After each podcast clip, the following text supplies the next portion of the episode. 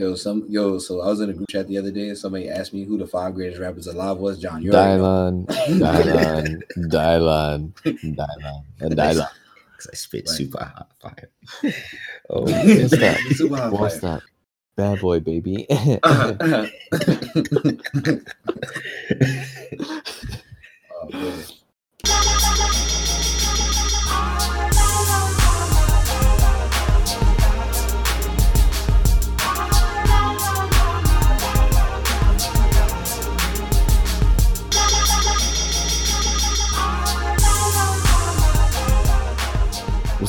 Guys? Welcome to episode three of the Saratobi Sports Pod. I'm back. We're back. We took the week off. Um, it was my fault. So for the um the four people who really vibe with us and uh were pressed about not having that episode, I'm sorry. But um We're back.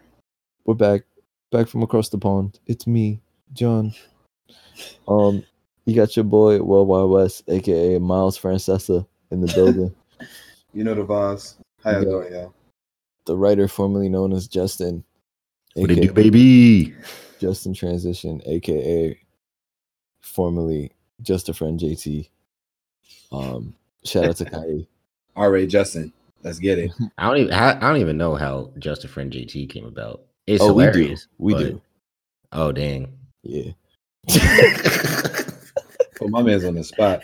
All right. Well, we don't have to get into it now, but nah, we definitely don't. All right. No, anyhow, no. let's get into Alright. the, let's get into the content. Everybody. what's the All first thing for today jt what we got uh, first thing on the docket, talking some NBA. It's been kind of slow uh, the last few weeks, but last Thursday, uh, big NBA news: uh, Boogie Cousins, Demarcus Cousins, uh, tears his left ACL playing a pickup uh, basketball game. There was uh, there was actually video of it, which was very Ooh. surprising. Um, and it's it's tough because he's a, he's a dude that's that's battled. I mean, we've all seen him, you know, come back from the the ACL injury back in New Orleans, came back, Golden State Warriors, has the quad injury in the playoffs, comes back for the finals. So it's just it's just a string of bad luck for honestly somebody that just seems like a good dude. Yeah, and it's like, dude, his whole career feels like bad luck.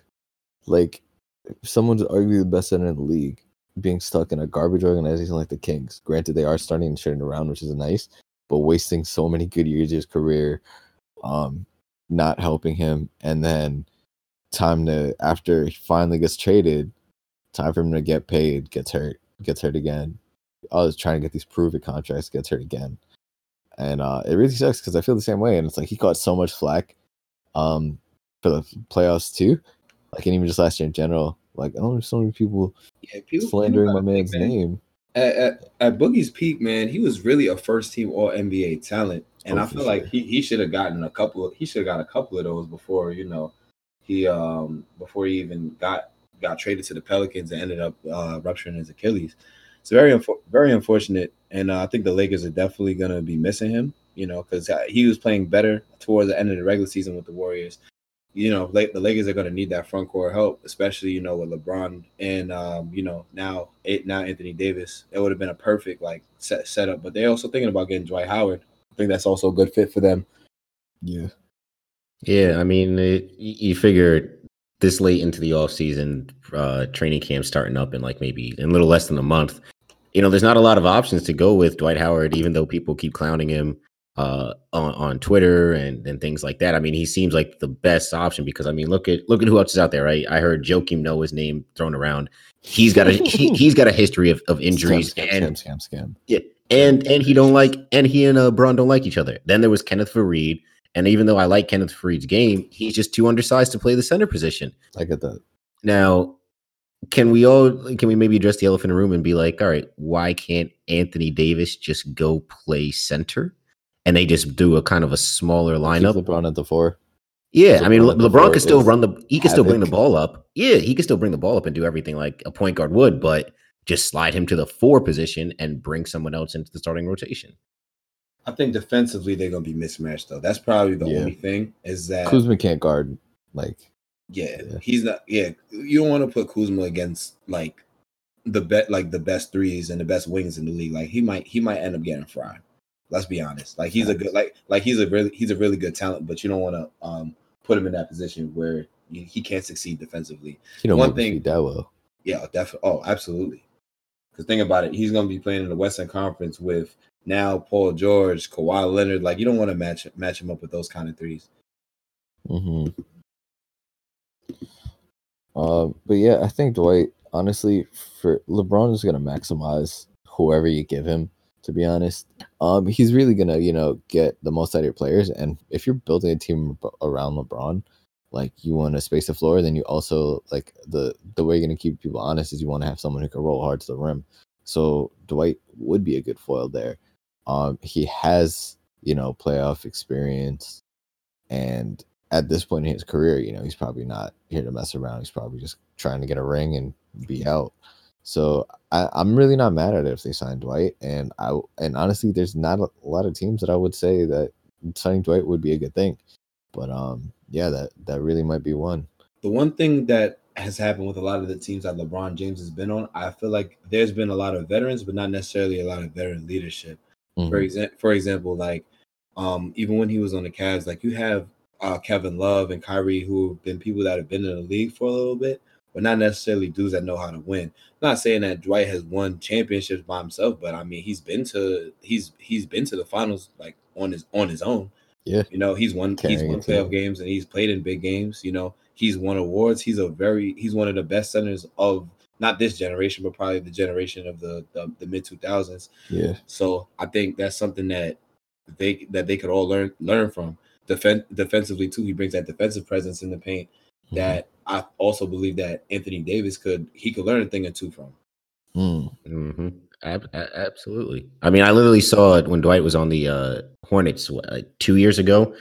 I literally saw him grab 30 rebounds against the Nets. Now, granted, the Nets weren't a good team back then, but still, 30 rebounds against anybody in the NBA is a pretty impressive feat. I mean, he's still, Damn. yeah, I know. I, I remember I watched that game. Nets blew a Nets blew a huge lead in that game, but Nets I- are about to be like a top, potentially a top four team. And then you know a couple years ago they let washed Dwight Howard, grab 30 Mhm. rebounds. and that's the thing. Even watch Dwight Howard is still better than quite a few centers like yeah, in, in this league just from his sheer, you know, physical stature. I mean, he he eats up, you know, uh space in the paint. But I digress. Moving on to De'Aaron Fox, the latest uh NBA player to pull out of the uh on of Team USA for the uh FIBA uh basketball tournament. And I mean, honestly, it just and people keep like going on about, oh, this this this team is awful. This team is, you know, it's the worst, one of the worst teams in history. And and All right, before me, before you even you even talk about what the team, can I just tell y'all who's on the team, top to bottom? yeah. All I right, know, I know. Okay, amount of them. all right. So we got Kemba, Kemba Walker, we got Jaylen Brown, uh, Spider Mitchell, uh, Mason Plumlee, Marcus Smart, Mason. Har- uh, Harrison Barnes, uh, Kyle Kuzma, uh, Brook Lopez, Khris Middleton, Jayson Tatum, Brooke Myles Turner, um, Joe Harris, shout out the Nets, and uh, Joe Derrick, uh, Derrick White. So, but continue, JT, about what you were saying about what you think about the roster. I mean, to be honest, I didn't think anybody actually cared about the FIBA tournament. I mean, it- this would be a, this would be an actual story if this was the Olympics, and I feel like these superstars wouldn't have been pulling out of uh, Team USA if it was the Olympics. But since it's FIBA, I mean, who really cares about FIBA? Nobody. I, I, I'm sorry, but nobody cares about FIBA. FIBA is more for the European teams and, and Australia and the and and the and the uh, Asian uh, people teams. trying to get into the league. Exactly. It's more of a it's more of a scouting thing, if anything, for these guys that are playing overseas that are like, yo, you know, NBA, you know, I could I, I could help your team. Who cares about if, if even if the US like gets blown out, who cares?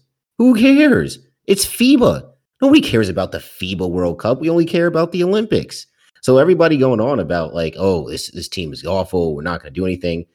At last time I checked, nobody ever cared about the FIBA. I think it's only it only made headlines because so many people actually pulling out.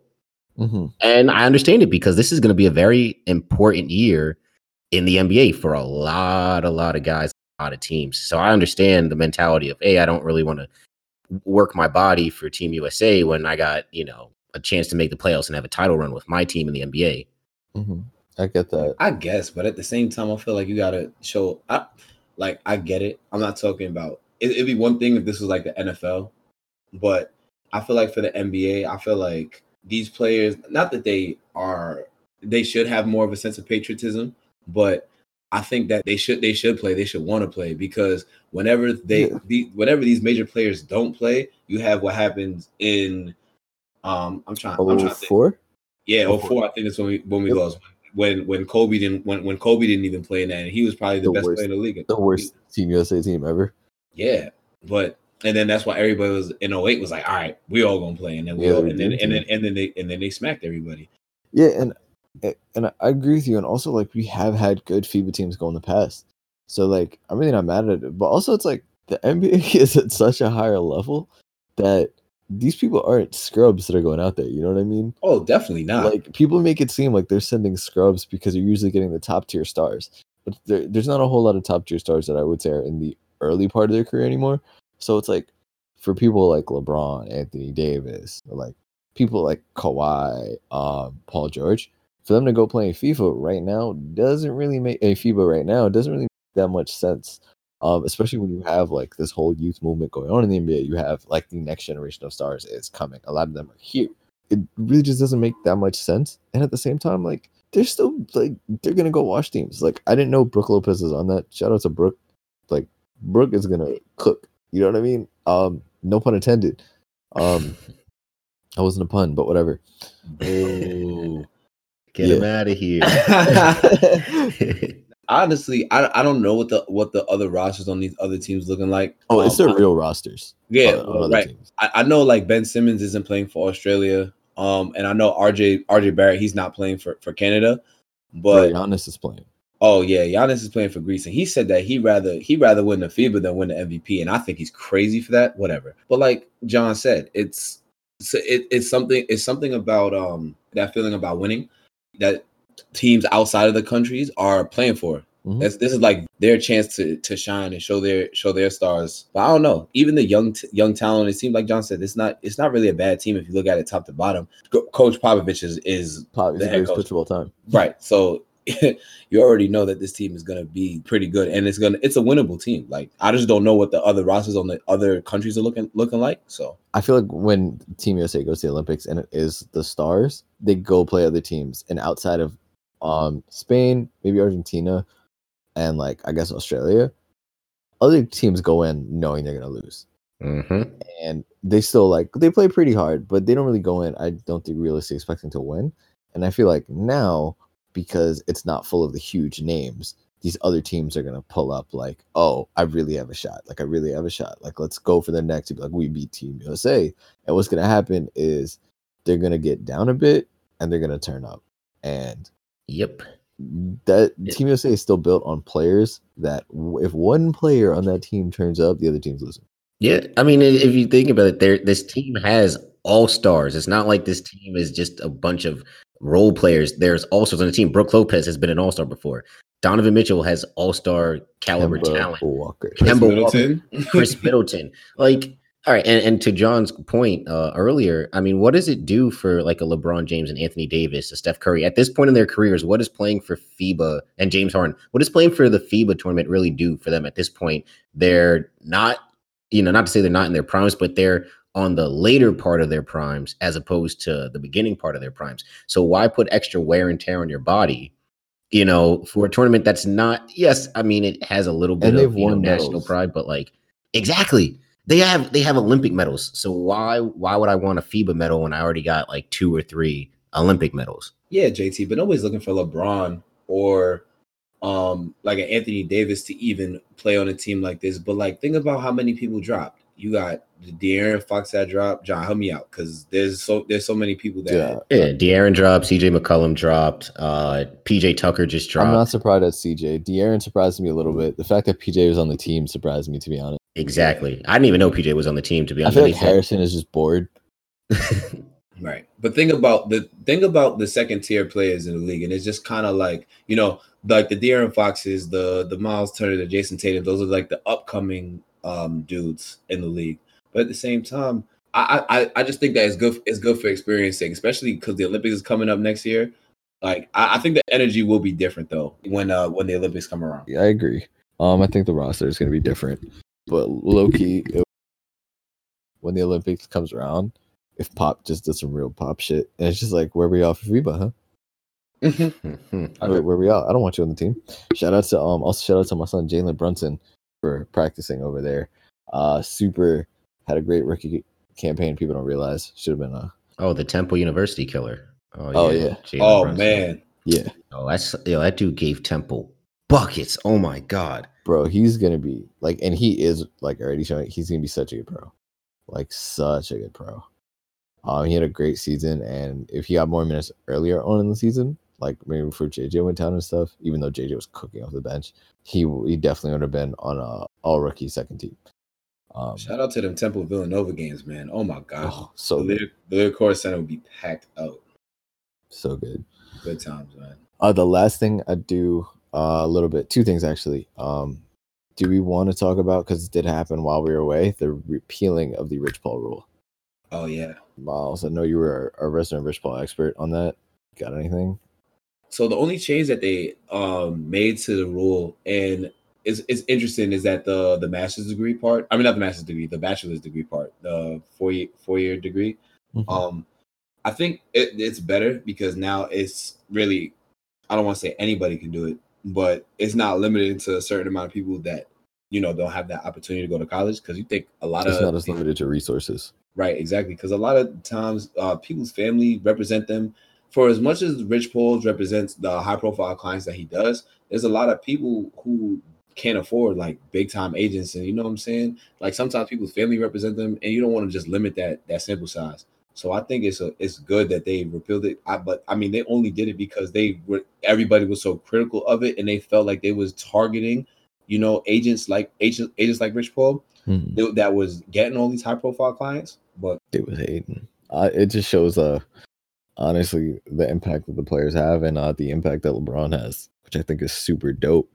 And just like an unfair ass rule like that, just have that. That's a perfect example of using your platform for like I, I can't say greater good because this is more basketball centric, but obviously for a greater good than just something that'll directly affect him, which is Well, super yeah. dope. And just LeBron adding on to his resume outside of basketball, which is amazing. I'm not gonna lie, my goat for basketball is obviously Michael Jordan. But I will say like the greatest, like the basketball player with the greatest impact um with when it comes to social issues in society, like like LeBron, man, he does so he does so much. Yeah, it's not even close. It- it's it's not it's not, and the fact that he really spearheaded this rule getting getting changed, and with the reaction that he had, it had media outlets everywhere talking talking about it, like oh, like the Rich Paul, like they were literally dubbing it the Rich Paul rule after LeBron had tweeted that. Mhm. You know, he just has that that impact, and I'm happy that you know he just doesn't shut his mouth and just play ball. Like he like nah, he calls out the BS when he sees it. That's why he's so respected in all realms, not even just on the court, but off the court. For sure. Uh JT, you got anything on that? Uh, I mean, no, not really, y'all. Y'all, y'all Miles pretty much hit the nail on the head there. You know, I, I think uh, I think it's. Uh, I will say though, I, I I think if it wasn't for the amount of public backlash, and I think the, the the time that we live in now, if this was done like 15 years ago, it'd still be a thing. But I think because of the the whole public backlash, Twitter, social media support, I think it really uh helped in uh repealing it.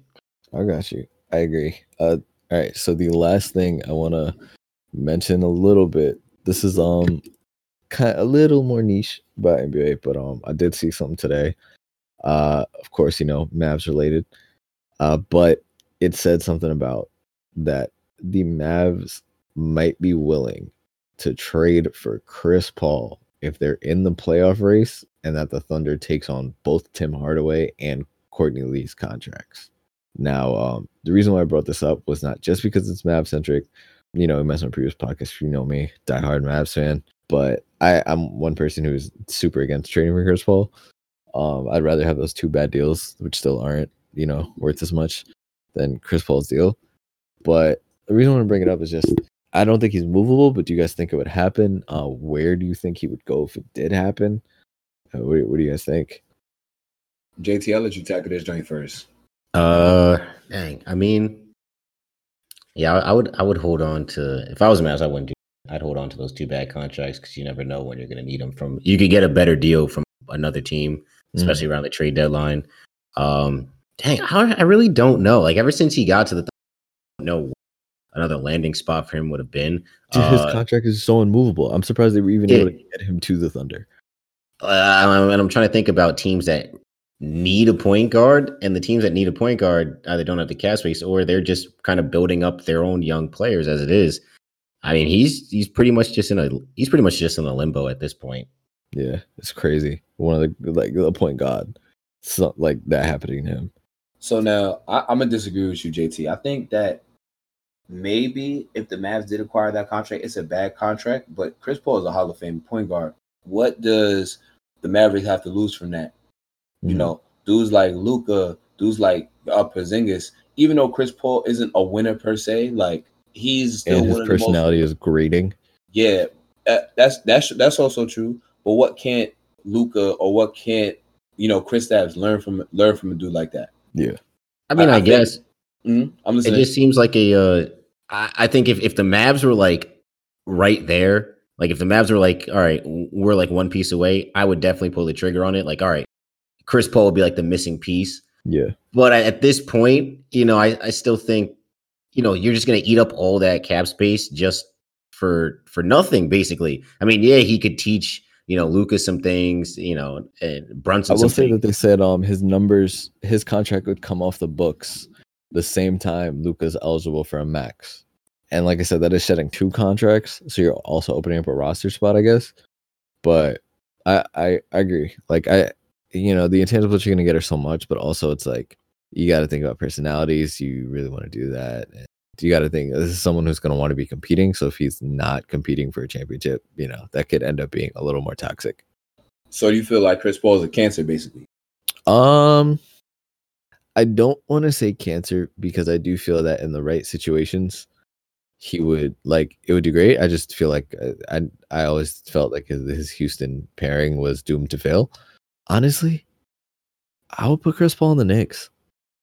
Before you know, they have 15 power forwards, and if you want to have your young people being taught how to be a pro, and because they're young, they would actually listen you know that's that's not a bad person to have over there See, but y'all in a much better position than we are. Like, oh yeah he wouldn't i, I wouldn't say he wouldn't voluntarily go to the Knicks but well, yeah, but I, here's the thing: y'all won 30 games last year. Like, I mean, y'all were weren't bad, but I mean, y'all about to get Chris. Well, after- if we never made that trade we probably would have won more games we Well, right, exact, exactly.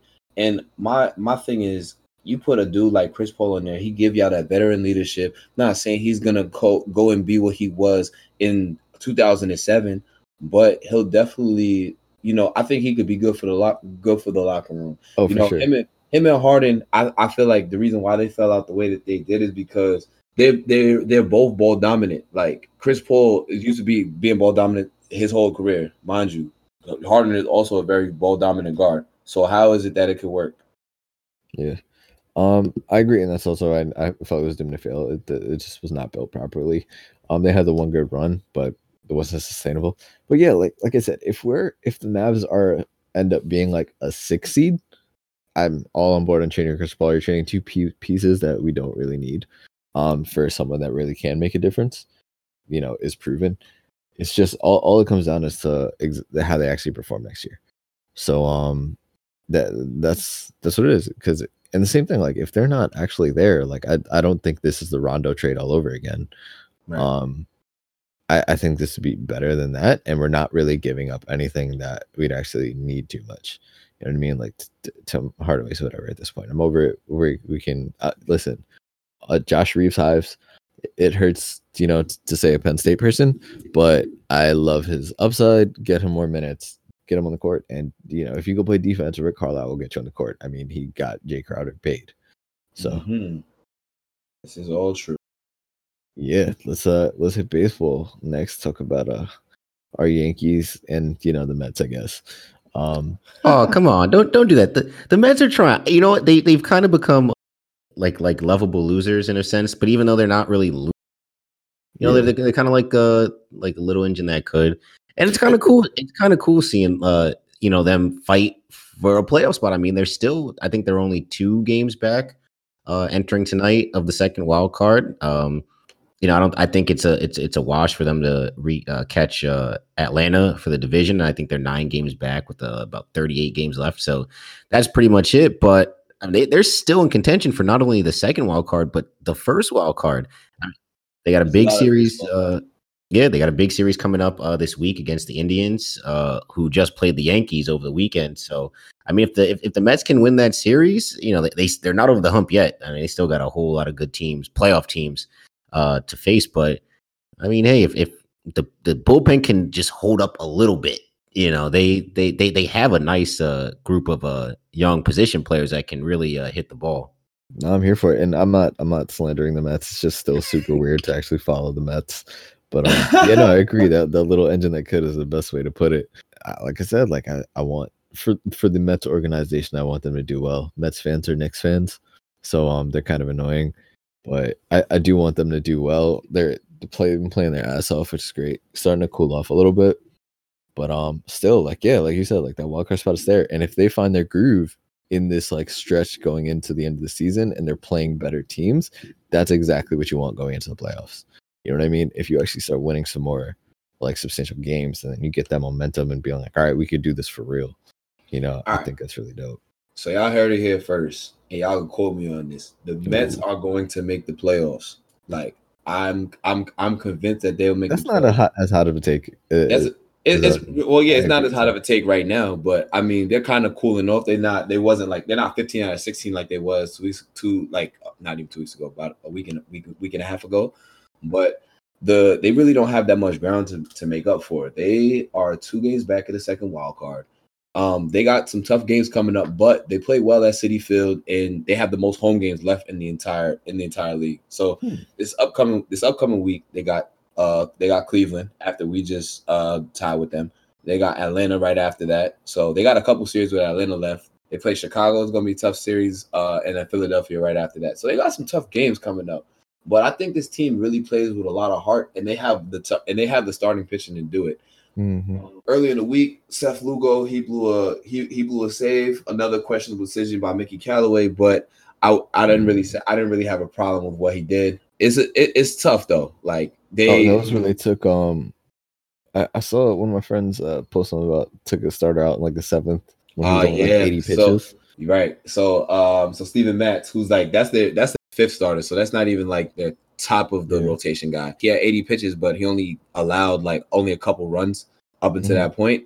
And you know how it's different in the National League. You know, you gotta yeah. you, the, like the pitchers have to hit. He actually let him hit rather than letting him pitch hit, pinch hit in the top of the in the top of the inning, and then he subbed him out right after that. And then Seth Lugo basically, I won't say blew the game, but you know he didn't have it. He didn't have it. You know, your starters aren't. Going, I mean, your your relievers aren't gonna have it every night. But people was criticizing him. I didn't really have a problem with the move because you know it's your back of the rotation guy. If it was J.A. Happ, the Yankees probably would do the same thing. So yeah, yeah, yeah. the Mets, the Mets, they definitely have some critical critical series com- coming up, and I think if they can get to 80, 85 wins, that's 64 right now, so that's mm-hmm. only another 21 wins. I say only, that's a lot of wins, but I think they can pull through. And this is a team that nobody wants to play. Yeah, I agree. No, especially I, I, come playoff time. Mm-hmm. Yeah, I wouldn't like the pitching is too real for that. And um, I guess is uh is Callaway like Billy Donovan right now, where it's like um you know you, you got a little something you know people don't want to see you. You have the potential to make something but you know are you gonna actually manage your team well or are you just gonna get out coached? It's funny because uh listening to uh sports radio the last like few weeks in new york Six met fans don't want to see uh no nah, nah, we on the michael kay show.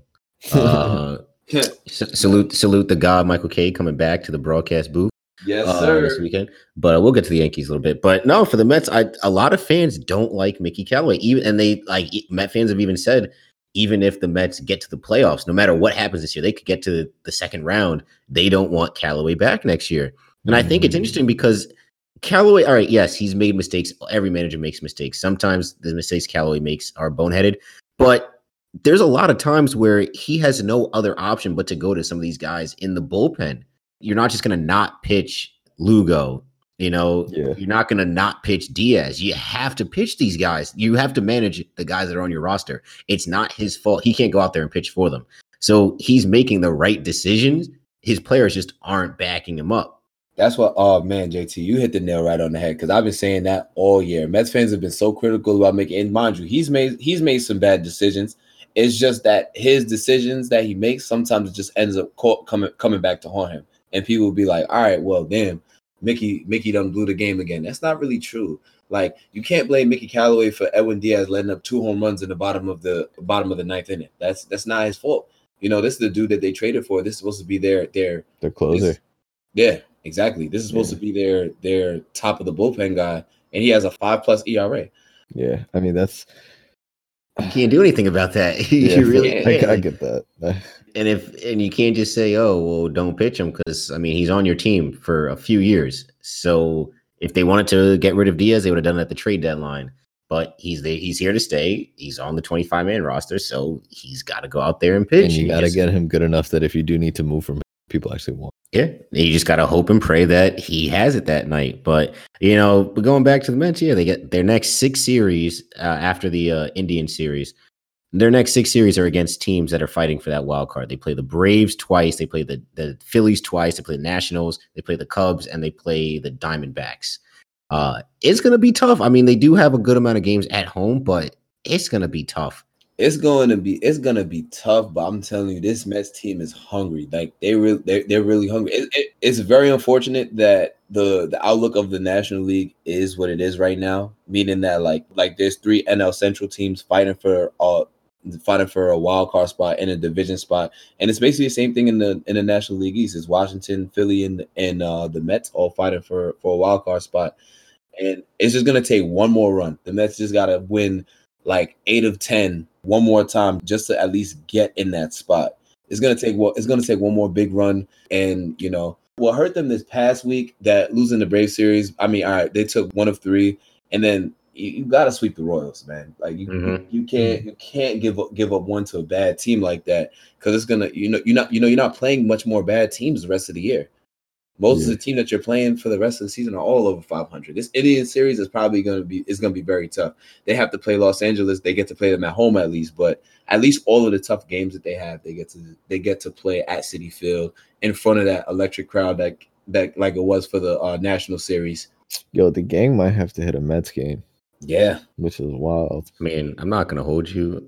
I like Citi Field way better than Yankee Stadium. Oh, I didn't want to say it, but It's an amazing. It's an amazing ballpark. I've been there three times. It's it's phenomenal. yeah, the Yankees fan in me really really hates to admit it, but yeah, Citi Field is dope, bro. City You, Field. you know that City- gif where uh, homie snatches the chain from chick? That's how I feel right now. oh, from uh, uh from, from ATL. but um, no, I mean, I, I've heard nothing but good. When they first, even when it first opened, like I just heard so much good things about Citi Field, and like shout out to my cousin Emmett. Um, he did invite me to a game, but I couldn't go. But uh, yeah, I'm not mad at it, especially if you're saying that. Yeah, yeah. But I mean, that's that's a good way to uh, segue to the to the team across the uh across the Yeah. way, the subway right away. You know, just take that Oh, seven so to Times Square, are then take the four. But uh, seriously, the Yankees are still rolling. They're still chugging along. I mean, they split with the uh the Blue Jays. They split with the Indians.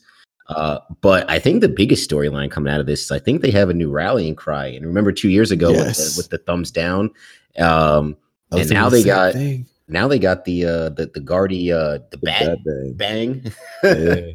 Man, I hate it. I'm not even gonna hold y'all. Like I Oh, really, no. I hate it. Like it's just so. The gesture is kind of whack. I'm not gonna hold you. It's not even that. It's just, man, Brett Gardner, you're being a child, man. Like you're a veteran. You're the longest tenured Yankee. Like I, I just don't understand how you could just act so so immature on the baseball field. It, it, it's just it just baffles it just baffles me, and then everybody's eating it up. Everybody's eating it up. I don't mean to compare things, Let but the kids play. yeah, it's He's not a kid. He's, a, he's a he's a whole ass adult. Hell yeah, and it's crazy because like I remember, I remember when o- when Odell was still in New York, man, and Odell used to do certain things, and, Mm. every, and the media used to tear him apart for it. Like I'm talking about, they play on Sunday, they be talking about Odell on ESPN until Thursday. Like Yeah. it is unfair, I think.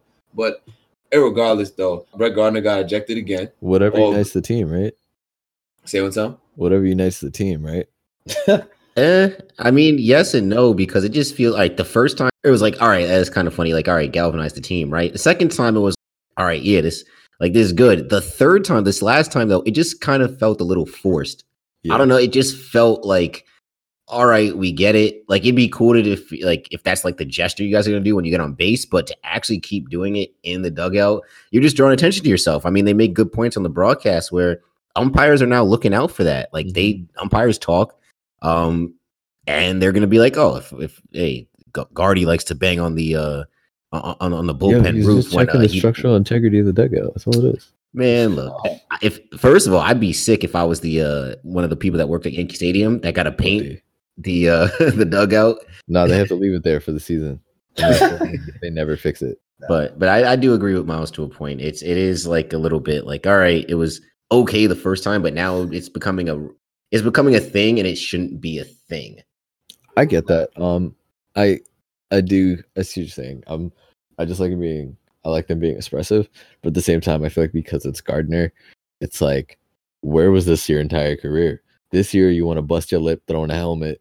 Um, this year, you want to get thrown out all these games. You want to start pressing these umpires, like, you know what I mean? Like, right? But it's funny you say that because, and I saw Miles had tweeted it was like yesterday or today, I forget what it was, but you made a good point about how uh, certain athletes uh, get viewed a certain way when they celebrate or show emotion. Because, I mean, all right, like you said, Guardy busted his lip open throwing a helmet out of frustration. He's doing all, he's been ejected twice on days where Judge was supposed to have a uh, a day off, right? mhm. why but everybody's kind of galvanized like oh yeah it's guardy ha ha ha ha it's all fun and games but like yo if this was the other way eh, you know if this was let that be Someone our judge. yeah this was someone else you know if it may be like an aaron hicks or a cameron maybin Are you like trying to imply that if i'm not uh, saying i'm not saying nothing uh, i'm just a I'm saying saying- less I'm uh, saying it. I'm a, saying a player What- less uh what- Ca- Caucasian. when Odell had the goalpost, not the goalpost, but the uh, the kicking thing hit him in his head. Oh my goodness, the memes would not stop. and I- it's different though, because you know football more college football, but still, it's even in the baseball community. People are just eating it up. It's corny to me. It's so corny to me. But aside from uh, Brett Gardner, Yankees they doing they doing their thing. Swept Yeah. the Orioles again, and man, oh man, what is what a sorry excuse for the baseball team right now. even aside from that, uh, the Indians. Bro, Man, the I- Orioles I- are our sons. Yeah, they definitely are. They are kids. Oh no, they're actually Gleyber Torres' sons. Oh, for Yeah. sure. Yeah, For Gleyber, sure. Gleyber just just uh continues to own them. But um, yeah, this Indians team that that we played against this week, that I, I think they're gonna start putting the league on notice. I feel Mm. bad that the Mets have to play them uh this week, but um, that's a very good baseball club. I think very underrated, and Mm-hmm. um, hopefully the the Astros have to play them first, and we don't. But yeah yeah. i mean at this point i'd rather play the twins than the indians Oh, 'cause I agree. I feel like that series that we played against the Twins, I feel like it kind of broke them a little bit. Yeah, I, I think so too. Uh, because they haven't been the same. Uh, I know they just lost tonight against the uh, the White Sox, who are another dreadful team in, in, in the American League. But yes, the, the Indians are are not to be trifled with right now, and they've had they have the best record since what June was like June nineteenth or something like that. Really. Yeah, they they got pitching, they got hitting. Uh, Terry Francona just proves day in and day out why he's still one of the best managers in the game. So I mean, yeah, it's it's, it's going to be uh, interesting coming down the stretch. I mean, you got you're going to have to pick your poison uh, playing one of these teams. Either the- you're going to have to go through either the Astros or the Indians, and neither are a uh, a, a, a Walk in the fun park. play. Yeah. No, I agree.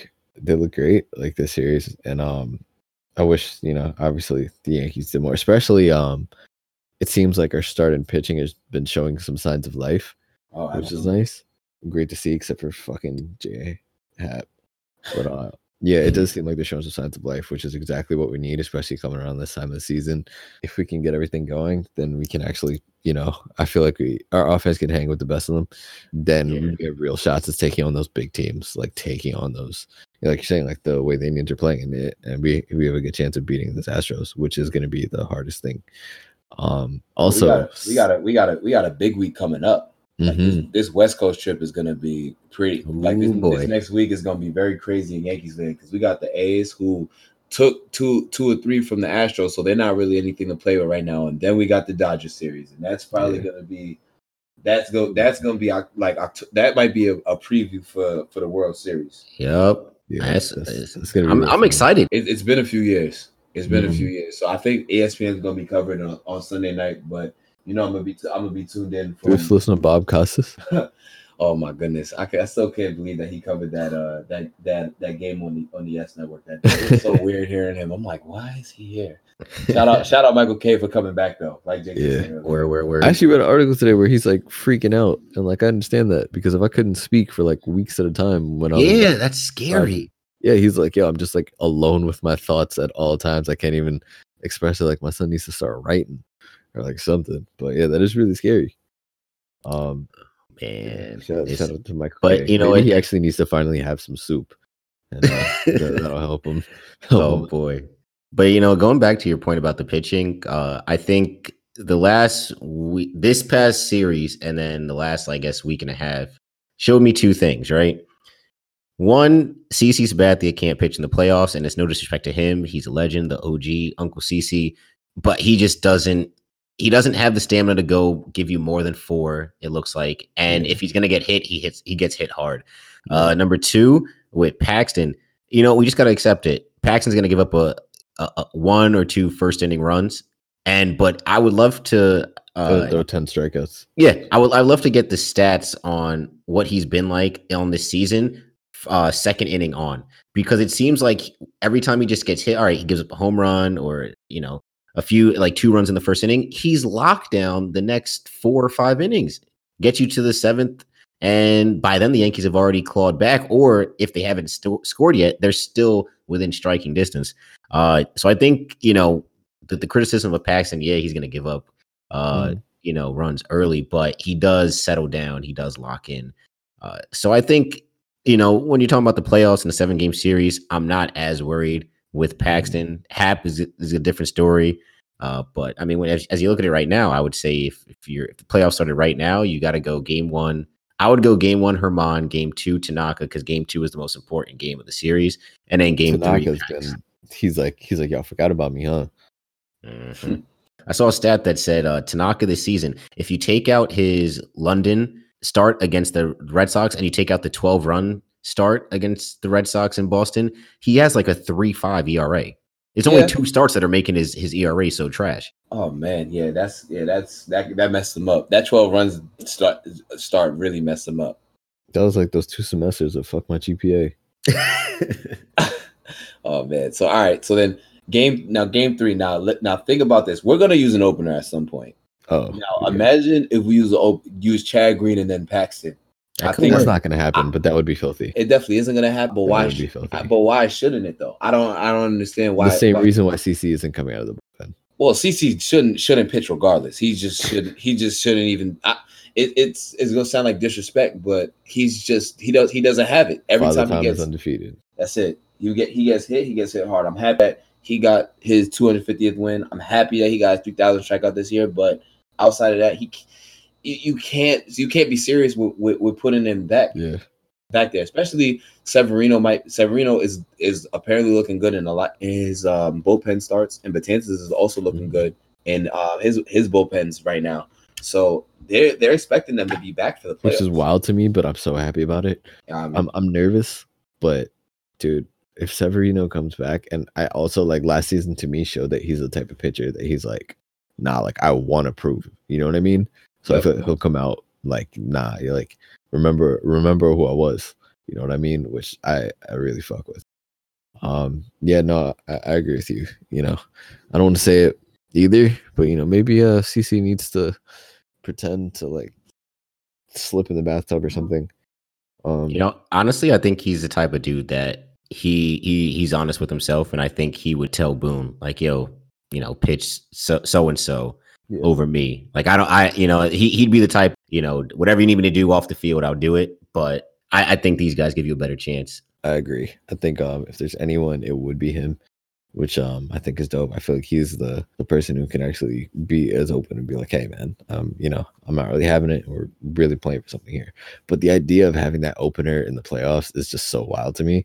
But hey, if outside of that last game, uh Chad Green still just throwing smoke to start out the games, I'm not like mad I at said, it. like, like I said before, I mean, everybody doesn't do, isn't gonna have it on every day. Like you see it Mhm. that you, you see that with Chapman, you see that with Britton. Chapman's been a lot better as of recently, though. Like Yeah. he's he- uh, he's been the most underrated like piece of the of the bullpen because earlier in the season, Chapman would give up like he would give up a walk and a hit. Oh Like nah, he's been he's been pretty he's been pretty good as Hashtag let him wear his earrings. Yeah, you gotta let him wear his earrings because in the All Star game he was he was super different. Oh. Anyways, but yeah, you. I don't know. The dudes in the opener is going to be very effective, especially if Mm-hmm. Betances come back because Betances at his best. Man, that kid is good. Yeah. Even though for me, I felt like every time I watched Betances pitch, he pitched terribly. I feel like I literally felt like last year to be like, yo, Betances has like the lowest ERA for the past month in the league. And I'm like, that's awesome. I haven't watched a game in a bit. Go watch a game, blows the lead. And I'm like, great. Right, exactly. Is, He's it just bad- is it just he's me? He just gets nervous. So whenever Betances is pitching, you're just gonna have to just sit in the bathroom. Facts. But um, no, like I, I agree. I think it's gonna be dope. Our bullpen's gonna keep getting deeper, and I I, I love it. I, the chatter, the chatter of having Deivi come up and pitch out the bullpen. Oh, I love it. September know- call-ups are a very interesting thing. Yeah, I don't know if you have any more cream puff series coming up. Um, I didn't check too far ahead in the schedule, but shit, get him up. He's playing in Scranton. Like he's Yeah, he he had he, he threw well. five he threw five no uh no hit shout out. innings. Yeah, Yeah, that's why that's what they said. I don't know, man. I mean, if if Cashman wanted to hold on to baby him, face killer. Yeah, exactly. So the only series that I think that is like a, a gimme is we play Detroit in the middle of September. That's probably and they're pretty and they and they they're pretty bad. So that's probably it. Maybe that's when he pitched because the next couple series are pretty important because we got we, we play we play Oakland, LA, Seattle, and then Oakland again, then Texas, and then Boston. So it's gonna be those some some fairly tough series. Yeah, I'm with it. Also, um, I think I want to touch on, and especially uh, the conversation that we've had about like Gio Urshela before. But since I left, like he's starting to cool off a little bit, but Mans has been killing, Yeah, he's good. killing. And, and it sucks that his uh, batting average isn't gonna. It probably won't end up qualifying for the batting title. I guess he didn't play enough games earlier in the season, but yeah, it's all right. I'm Yeah, that's, that's my guy. yeah, Geo man. Well, Geo dude, Geo dude as they call him, but nah, he's he's tough, bro. Like runners in scoring position, fielding, it's it, it's gonna make it very difficult for for the future for Andujar to come back and just expect Mhm. to play third base. He might end up being a designated hitter. he's redefining can't- his and we can't even use that. We can't even use him as a designated hitter because we already got Stanton. and Ellsbury. All right. Anyway, Jacob. Ah. anyway, Jacoby Nah, Jacob, Jacob, yeah, Jacoby probably won't ever see see the field again. But it's all the right. It's finesse all right, though. god. I can just, I, Eddie I Curry. can, Maybe I he's can, Nigerian. I can kid though. Maybe he's Nigerian. I'm, Demascam. I'm freaking crying. Oh boy. All right. He's Well, him and Joakim Noah have had some great conversations. that plantar fasciitis is different, man, in New Oh, York. I'm telling you. Oh boy. All right. Well, if we're all good. I think we'll move to uh finish off with some NFL. All right. But yeah, week uh week two of the NFL preseason. Uh starters run. D You know, Jones. yeah. yeah, sorry, you know the vibes. No, no, no. I, we saw some good things from. uh We can start off with the Jets and the Giants. You saw, uh, yeah, Daniel Jones out there killing it. You know, I know Miles was was, was very in tune with that. I, I caught some of the game late because I was at work. But uh what do you think, Miles? What do you think of the man, uh, DJ? All right, so my man, my man's DJ. He he made a couple mistakes. Um, the first fumble that he had, it was his fault. Like you know, you just got to make sure the ball's in your hand. Second fumble, I mean, you know, backside, but you know, you got to make sure you secure the ball. He had a couple of mistakes, a couple incompletions, but outside of that, pretty much on the money. Looking sharp. Yeah, I, I think he he's just very he's playing very very good. He's throwing the ball accurately. I, I think what it's a little bit disguised though. They're giving they a lot of the passing plays are a lot of timing routes. So I would Mhm. love to see what's gonna happen when he got to make a play. But I think he's playing very well. I don't think it's a quarterback competition though. I think Eli is still going to be the starter. I mean, they As he should. yeah right absolutely. I, I think Until he proves he can't be. Absolutely. I think the offensive line has gotten better. And even Eli himself, and it's just preseason, so it don't really mean much for the starters, but Eli's been playing pretty decent in in um preseason as well. So I think, you know, it'll be interesting. I, I hope that Giants fans don't think that if we start out one and five, but Eli's actually playing good, that Daniel Jones gonna come in and fix, you know, the team. That's not really how things work, Yes. even though that's what people will want. New York Yeah. fans, um, they, they want a lot of things. But they're, they're not always uh they don't always think it through. They're very impulsive. Yeah, I know, but yeah, understand, understandably so. But um, I guess we'll see it. See in time, Daniel Jones, he's gonna be the quarterback in the future. I'm excited to see what he what he does. I hope that I hope that he gets some experience this year, like especially if we end up being bad. But I guess Yeah. we'll see. I think that he's uh it's it's a good showing for your rookie to have that. It shows some good promise for sure. You want that um that even if you sit him all season, you know, he's he has a good floor to start from. Um all the you know, rookies gonna have their mistakes regardless. But um from what I've seen, you know, he's he's showing those flashes of being that accurate quarterback you need, which is uh it's gonna be good, you know. Uh, For New York sports across the board, now is a great time to be a New York sports fan. oh, it's a it's a it's a fantastic time unless unless unless you're a Knicks fan. Yeah, I'll, I'll But, you're a fan. um, But, yeah. Ha. Jets and Giants are are, and you know this is uh, Jet fan, but I you know I, I like seeing the Giants doing okay. I don't like them seeing doing too well because yeah, but I mean Darnold and Darnold and, and Jones for the future, th- tho- those two it could be it could be some pretty uh good battles uh as who you know runs New York. Uh, the Jets have a more ready team now, even though they're still a year away. Um, so ju- I mean, speaking on their their second preseason game down in Atlanta, uh, they got the win. I, I I really liked what I saw from from from the first team offense. I mean, especially their first drive of the game. I mean, Darnold had that offense clicking, uh, hitting uh, Enunwa, hitting Robbie Anderson on a, on a beautiful back shoulder. Uh, I think his, yep, you already know Robbie. Uh, I think his best pass was actually an incomplete pass where we were down inside the red zone. He steps up in the pocket, escapes, and finds Enunwa. It bounced off Enunwa's hands. Uh, but I just thought him escaping and putting the ball only where Enunwa could get it was great. Uh, and then the, the drive was capped off by a, a Ty Montgomery uh, run. I mean, and and it was crazy because the offensive line was missing three guys. Really? Uh, Matt, Matt Kalil wasn't in. Uh, Osemele wasn't in. Brian Winters wasn't in. Um, so it was backups, and the backups played really well. So that that that that gives me a little bit of encouragement, knowing that if for the uh, rest one of the of the offense. yeah, one of, if, and if one of the main guys on the offensive line goes down, we still have some decent backups Mhm. uh, behind them. Defense is still going to be a little problem, especially that secondary. Um, the big blow, as most people know already, Avery Williamson uh, hurt for the season with the uh, uh, ACL. Mhm. Uh, it hurts because Avery he was having a good year. He had a good year, really good year last year, and he was going to be arguably our second best linebacker behind uh, CJ Mosley. He was the he was the signal caller last year for us. I know Mosley has that job this year, but I mean, I think now maybe the Jets will go to a more four three. I know I know uh, they were going to do a three four this year, but they might sprinkle in some four three now. Um, put Mosley on the edge, uh, just because we don't have the depth at uh, at linebacker. Exactly. So I was about to say like uh Avery Williamson, he provided a lot of depth. Like he would have provided a lot of depth for y'all, and it kind of y'all lose that because considering how good he he was. I mean, yeah, like you said, you got Mosley, but it should be interesting. I still think that Jets defense is going to be crazy as long as uh, Jamal Adams doesn't play cornerback.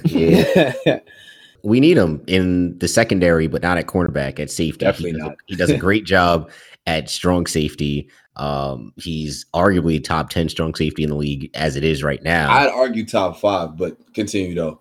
I, I was I was just being jet. I, you know, I was just being a little modest. No, no, no, I was modest because I didn't I didn't want to have my jet uh, bias come out. But um, Nah, but no. not. Jamal Adams is nice though. He's definitely a top five, a strong safety in the league. Yeah, and then if if Marcus Maye can stay healthy, I know he's he's slowly progressing back. Uh, the big problem is just the cornerbacks. I think our front line is is going to surprise people. I think Leonard Williams is going to have a good year, coupled alongside Quinn Williams, Henry Anderson, Steve McLendon. Uh, these are these are guys that are, are that are pretty good at their positions. So, you know, second preseason game, I saw a lot of things I liked. Saw a few things I didn't like, especially from the secondary. But hey, third preseason third preseason game is normally the dress rehearsal. Uh, they're taking on Drew Brees and the Saints, so that should be interesting uh, to get a really good gauge of where this team is. But as of right now, I- really like the direction that this team is. I think Adam Gase and is really going to do wonders for Sam Darnold. Sam Darnold is going to if there's if there's a most improved player award in the NFL, I think Sam Darnold would be a candidate for it this year. That, that that's how confident I am in this offense. I like that. I um I, I don't disagree with you. Um yeah, no, they they're showing a lot of promise. That defense, that framework is there.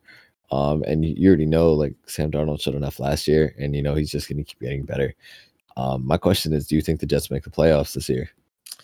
Oh, I mean, yes and no. I could see the depending on how the A. I think depending on how the AFC West and the AFC North plays out, uh, because I think two teams could come out of the AFC West. I think two teams could come out the AFC North. Hey, maybe even the AFC South. I mean, you still got you have the Texans down there. You got the Colts down there too. Um, I think eight and eight and not or nine and seven is a uh, reasonable expectation uh, as a Jet fan. Um, you know, ask if everybody if everybody stays healthy, maybe ten and six, uh, maybe. And this is just like if everything goes right. Don't you say it? Don't I'm you saying, say it? I'm not saying they're going to win the division. I'm just saying if everybody was to stay healthy, Don't 11, say eleven to five. five. I said it. Oh, I'm telling, but it's, it's a long shot. It's it's a Long long shot. shot, but but I mean the, the talent on this team, aside from the cornerback position, is really really good. I mean, you, even our running like uh, a crazy thing that coming out in, in this preseason right now is our running back situation. Like we have Lev Bell, right? Yeah, We still have we have Bilal Powell, Elijah McGuire, Trent Cannon, and this other dude from um he was a rugby star, but he's probably just gonna be um on our practice squad. Either Trent Cannon or Elijah McGuire may not make the team, and these guys were really good for us last year. I think Trent Cannon might have the edge over Elijah only because he can actually do special teams work as well as uh as opposed to McGuire, who's strictly running back. So I think that's where Trent Cannon has the advantage. But I mean, we're deep at a lot of positions. Well, not a lot of positions, but a few positions aside from like kind of the more important ones. But yeah, eight and eight, nine and seven, 10 and six, anywhere between there is is feasible for the Jets. Uh they have a they have a tough schedule in the first seven weeks. I mean, you face the Eagles, the Cowboys, the Patriots twice, uh, the Browns. But as, as the season progresses, it, it, it opens up. Johnson. Yeah, that's that's that's definitely gonna be tough. I think the Jets gonna go like nine and seven based off of like Yeah. just people their schedule. But the problem is in the AFC, like that's not that's definitely not gonna not be gonna good be enough. enough. It's not gonna it's not gonna be enough. Oh, no. You still you still got let's see. You you got the I'm just naming naming teams that are potentially gonna have winning records. You got the Steelers, you got the Browns, the Ravens, Texans, Colts, Chiefs, Patriots. I forgot about Patriots. And. Chargers. Chargers. Yeah. So that's Mhm. already that's already eight teams. You only got six. It's, it might be it, it might be tough though because if you you get the tiebreaker over somebody that might that might throw y'all in. So it's not a definite, but it's definitely not a you know Yeah. it's, There's it's not a guarantee. A but. It's There's honestly- It's, it's, NFL, bro. Any week, anybody. Absolutely. This is true. I mean, honestly, at the end of the day, uh, even if we miss the playoffs, as long as Sam Darnold's progressing and the way the team is looking is progressing, that, that that's a win. Because I think next year, you know, get a draft pick, uh, maybe make a trade, sign somebody in free agency. Yeah, and and you never know what'll happen. But yeah, eight and eight, nine and seven is a is a pretty good marker. Uh, I will say though, the one part of the schedule I am more concerned about is the last three weeks of the season Mhm. because uh, if we're in playoff contention, it's going to be tough. We play the Steelers, we play the Ravens, and we play the Bills. Uh, and two of those games are on the road. One up in Orchard Park for the Bills, one in Maryland for uh, the Baltimore Ravens. You don't game. want to go to Baltimore. Exactly. No, I, I wrote an article about that, predicting the Jet schedule. I was like, yeah, Baltimore in uh, towards the end of December. Uh, it's not my favorite uh, matchup, but Oh yeah, It's a great great segue into now my team. Um, yeah, no, I to my Ravens. Um, defense has been looking pretty nice. Um, the the worst thing they have recently is um, shout out to Tate Mullen, another Temple guy. Um, you know, really hope his recovery goes well and everything. Losing him for the year is big, especially after signing that deal.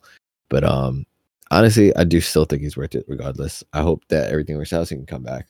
But fortunately, the Ravens have, and I stand by this, the best secondary in the league. So they're deep enough that they'll be able to cover those holes. And the Raven, like I said uh, last week, the Ravens are always on the next man up. So I'm not too worried. Um, losing Tavon is big though because he is a playmaker. But um, yeah, I feel like our, you know, these two preseason games, our defense has been able to show that they're still up there. Our pass rush has been better than anticipated, and you already know that a lot of the young guys are going to keep getting better, um, which is exactly what we needed. And Wink is a great freaking coach. Um, so I'm just excited really to see how Lamar Jackson plays this year. Yeah, and that's the um that's the one thing I, I will say about Oh, how our man. preseason is going. Um, good and bad, but he's been playing well. I will say, you know, obviously some accuracy things, but like I've been seeing, like there's been a lot of drops. Um, th- there has been a lot of drops, so that goes into it. But um, no, he's same thing here. Like how John was consistently progressing. Lamar's 22, bro. Like he's progressing as well, which is all you can really ask for. His confidence is growing. He's in this new system that they still haven't really showed everything for it, and they and you've already seen that when it works, it works. And that run, y'all see that run he had in the last game? That looked like a run out of straight out of Madden. Who's stopping this man? And that's why it's like, I think it's funny how he did it run to 40 because it's like, yeah, y'all just need to know him fast. I don't want y'all to know how fast. So it's like the combination of that also with now that Hollywood is actually back and practicing, and they're like, yeah, um, you know, that injury, you don't really know how it heals, but he hasn't lost the speed. Um, so Hollywood coming in and being able to really someone who can open like the the Ravens have like yards after contact players. Like that's what I'm here for. Yards after contact, yards after reception. Like Hollywood, um, Willie Snead, uh, freaking um, Justice Hill has been playing great, Mm. which I'm super here for. Um, because we already have our bruising backs.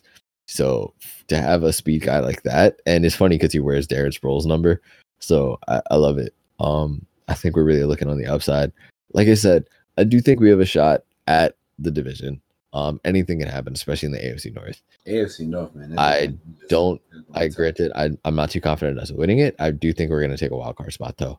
Um, I just feel like our team is just built too well. Uh, as long as we stay healthy, and that's that's that's how it is every year. As long as we stay healthy, if we're good. And uh, same thing, like like the Mets. I don't think anyone will want to see the Ravens in the playoffs, regardless. And um, yeah, dude, it's the way Mark Ingram's been, the way Lamar is like consistently progressing each week, like, and and now in an offense that's t- catered to him. I'm so excited. It's been a long time since I've been this excited for an NFL season. We gonna see, man. AFC North is always tough, but football is football. Like I said, any given Sunday, man. Uh, but nah, uh, I just wanted to get you guys' opinion on some uh rookie quarterbacks. We already touched on Daniel Jones, but uh, you know, Dwayne Haskins uh got some Mhm. good run. Um, Kyler. uh, Kyler, uh, shaky, uh, sh- Yeah. shaky to say the I'm least. worried. Um, and even he's not a rookie, but I, I I still got a little bit of look at him. Uh, Josh Rosen. Okay. Um, you know, I starting off with with Rosen. I I didn't mind what I saw. You know, it's it's not like it was the greatest performance. He had a lot of passes that were dropped by his wide receivers. He, he did not get helped by his wide receivers at Yeah, all. the worst in preseason. Uh, and then his his blocking was atrocious as well. His, his both his tackles, I just literally was like an open door. The the the It was like the Buccaneers did yeah, Buccaneers defenders were just teeing off on him. But when he did have time to throw, he made some pretty good throws. He, had- you know, he had some bad ones, but he had some really. Here some there was some zip on the ball. I think Rosen is is better than people claim. I think he just didn't fit well on the Cardinals. I get Um, that. but I think you know, being uh, in Miami, the team's not expected to do good, so there's no expectations. So it's going to give him an opportunity to just you know make mistakes without having all the scrutiny. Mhm. Uh, but I think it, it'll be good for him. Um, I- it's- I'm hoping that he gets a start and not and not uh Fitzpatrick again, Yeah. man. Because if you're talking about you're talking about the future, you need to have your future future playing. If y'all not gonna be a good team, regardless, you gotta get Mm-hmm. Like in-game experience. Yeah, right. Like you're gonna have you're gonna have to have your future start. You're gonna have to have Josh Rosen playing these games so he gets that experience. That's what's gonna give him the edge. And you know what I'm saying? They already traded Tannehill, so you know you're not talking about winning now because what like what pieces do the Dolphins even have on their team that's really gonna help them win games? yeah, outside of um, Kenny Stills. Yeah, well, Kenny Stills, but that's really that's really about it. You know what I'm saying? So I think Josh Rosen, we're gonna see. He definitely did look decent in the pro in the preseason game that he had. I just think that yeah, like JT basically said it said it all. Like his receivers was dropping a lot of passes, but he did have have he's gonna have to make plays. That's really about it though. Kyler Murray on on at least on his behalf, I think I didn't think he played bad as bad as people thought. yeah. But I, I think he just he just needs to settle in. He needs to drop back a little bit. a lot of pressure on him too. so the thing I noticed a lot with Kyler Murray is is that is the same thing like how Drew Brees kind of was when he first came into the league. He might just have to take a couple more steps back.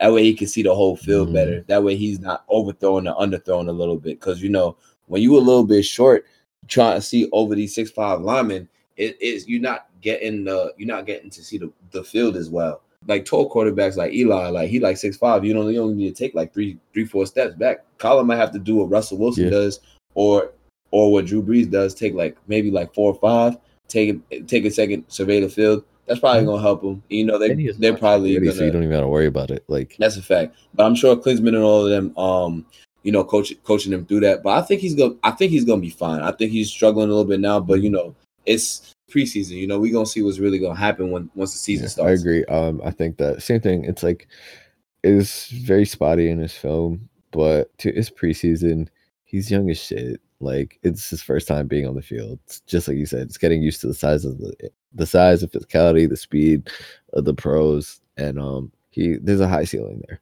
So I think people are overreacting with it. Like people are gonna overreact because you're the number one pick. You know what I mean? It- it's always gonna happen. And um, especially when you have that same setup where it's like, all right, you're supposed to be the next Russell Wilson, go be Russell Wilson.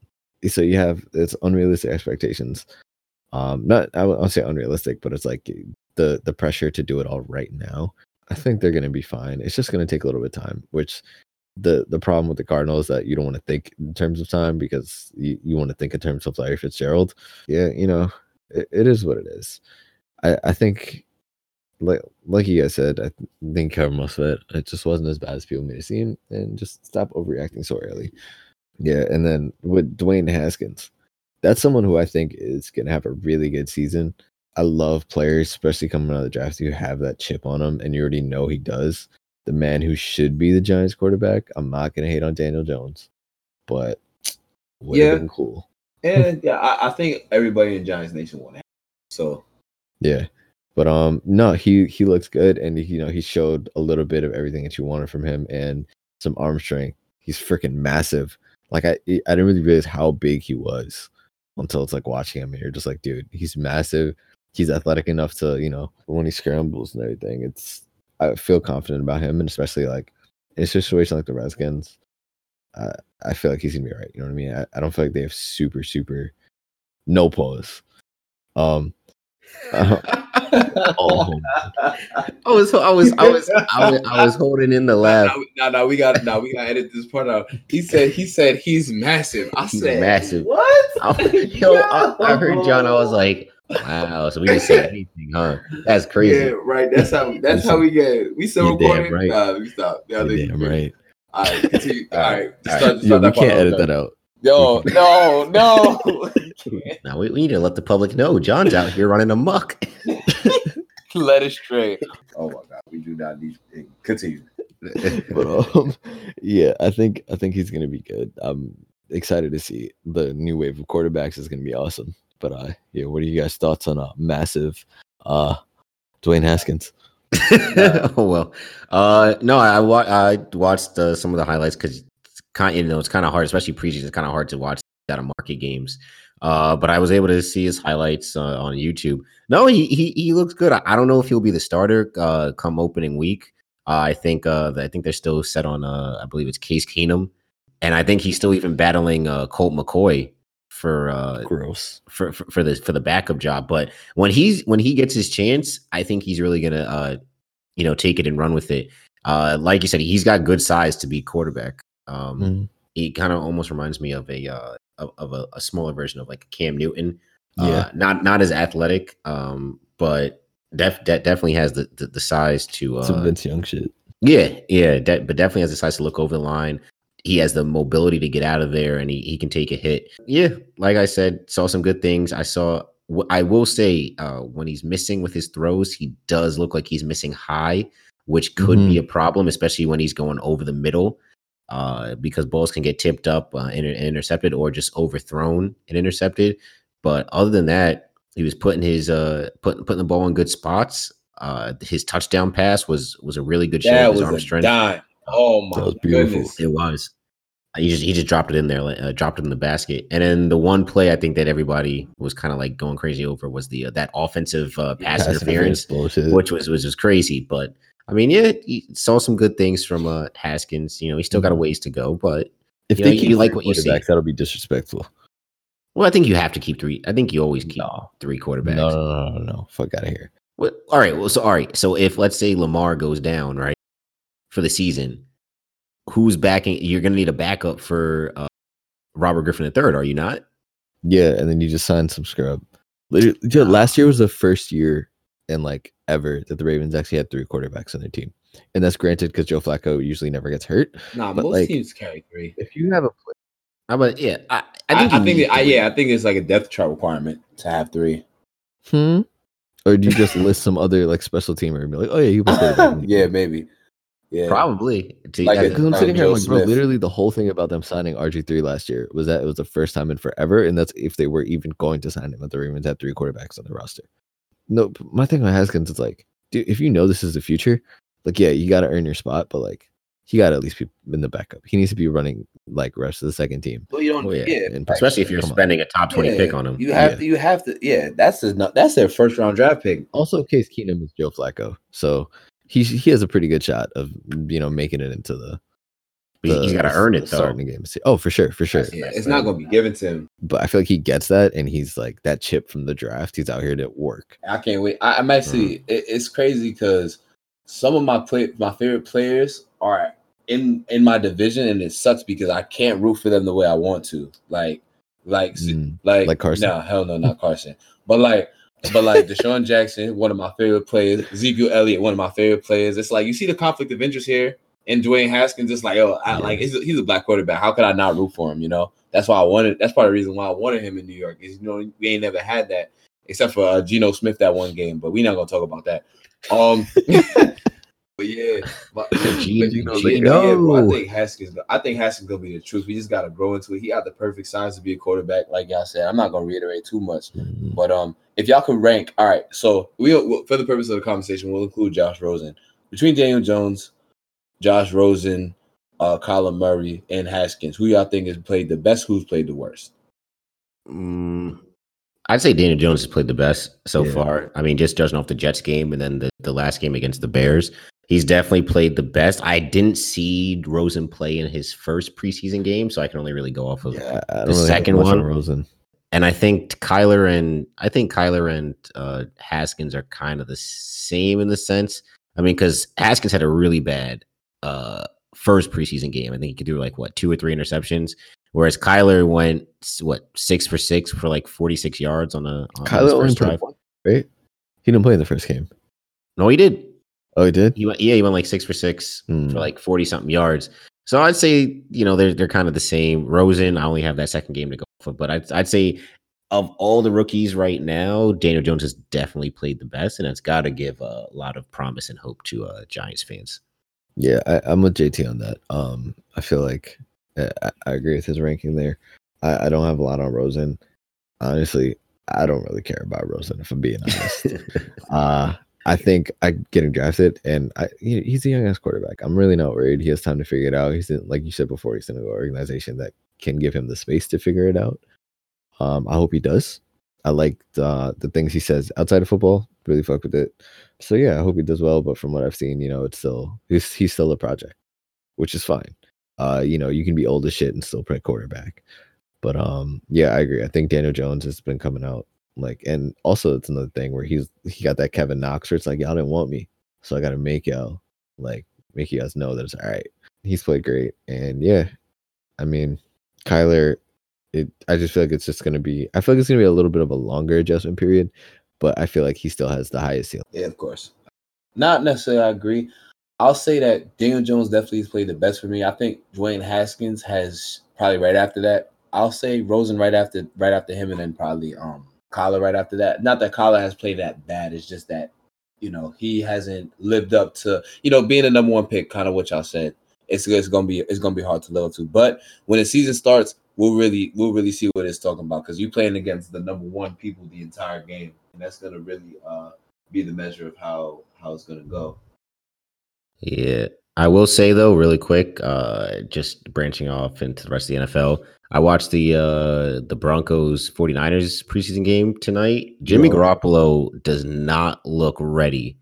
And like and I know this was his first game uh since the injury, but he did not look good Oh, at man. all. If I was a 49ers fan, I would maybe give it another week, but if it's if this is the same thing next week, I'd be really, really worried uh, if I was a Niners fan, especially because Jimmy G is supposed to be there. Franchise. Oh yeah, they gave him that big contract right after they traded him for the Patriots. Man, it's crazy. Dude, he he made Tom Yeah. Brady sweat, so they had to. And yeah, he looked gross. He looked rusty. And for someone who like had so much upside and like, I, you know, coming from an ACL is It's it's it's, a thing. You know what I mean? It's it's a process. It is super tough. But um, you still want to see a little bit more. Like I, I expect your mobility to be limited, but shit, you could only do arm shit. And granted, you know, it's a full body motion. Like I, I still want you would expect it to be a little more crisper. He's got Yeah. time to work back into it, and he still had so much upside. I'm about to say, like, like, like you said, like you, you hope, like, as a Niners fan, you hope it's rust. You hope it's just like, all right, he's not used to the game action, game speed. You know, just getting him up to, uh, up, up to speed on it. But if it's not that, then oof, oh, buddy. But that was the last. That was the last, like, kind of uh, football point I wanted to touch on. Just uh, branching out. Yeah, I think that was um that's a good a good place for us to end. Uh this is definitely football heavy pod, which is perfectly fine because uh season's coming up soon. It's football season. And it- College football starts this weekend. That it does. That it does. This is this Let's go fun. Temple. All right, yeah. Wrap wrapping up for the sports. That'll be good.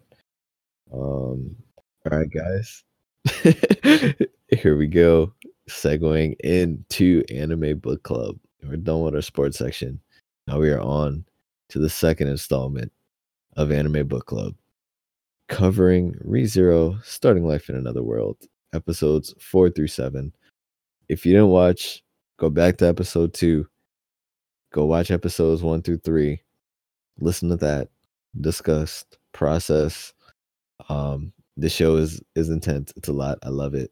I love hearing you guys' reactions. Um, like I said, discuss in the comments here, Instagram, the tweet at us, whatever. I want to hear it. I love hearing um people's reactions that go through the show. I love hearing the guys just message like, bro, I, I can't deal with this. The show's crazy. But um, yeah, we covered episodes four through seven. Got a nice little. I, I feel like I picked a nice place to stop, or we still have to continue this part of the story. But um, yeah, guys, episodes four through seven, we uh we get Subaru waking up in the mansion. We meet a bunch of new characters. We got a whole new environment. We got the twins Rem and Ram. We got Betty. We got Roswaal. Uh, giving major Hisoka vibes. Um, He reminded me of Orochimaru. Yo. real, for real. bro, they always got one. The They one always weird got ass one. ca- anime character, bro. E- Every who's just ridiculously strong, and you don't know the true extent of his power. You see my son. You see Roswaal try to get uh, in the bathtub. I don't know if you. bro, that was a yo. I was, were in- yo, that's what I'm saying with anime. Sometimes, bro, they be a little bit too comfortable. And like my man turned around and he was looking right at it. I'm like, duh, I'm like, ah, yeah, whatever. Are you saying you're not comfortable? bro.